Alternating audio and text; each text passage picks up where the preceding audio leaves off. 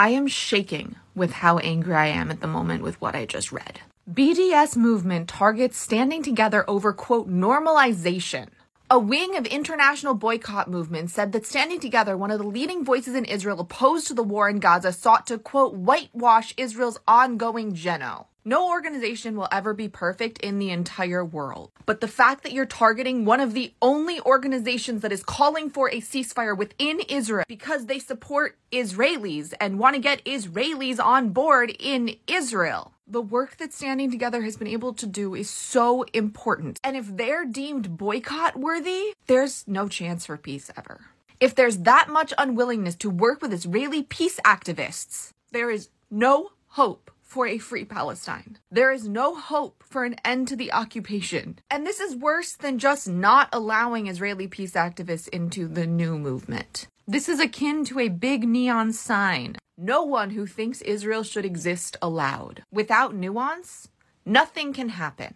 And if BDS has decided that baby steps aren't okay, that Israelis are just supposed to unlearn everything by blinking, that every Israeli or person who thinks Israel should exist believes the same thing, this is why using the word Zionism as a slur is wrong. This is why not understanding that Zionism is a spectrum isn't helpful.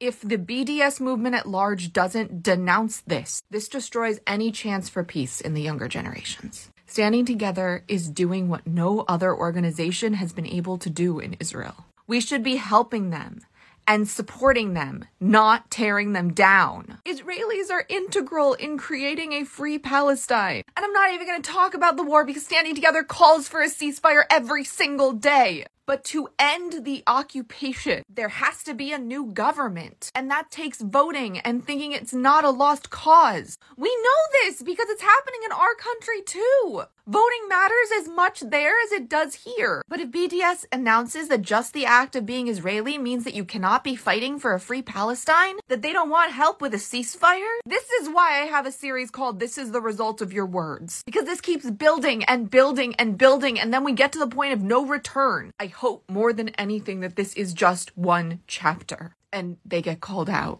Standing Together has problems just like every other organization in the entire world, but they are doing the most to convince Israelis that this needs to stop, that this war needs to end. Fighting for freedom and equality and safety for all in the Middle East, targeting one of the biggest organizations doing the work is a huge mistake. Refuah Shleima to all of us in need of healing. And may the memories of those who have been lost and those who will be lost be a blessing and a revolution for peace, freedom, and safety for all. And a reminder that we can only get there if we work together.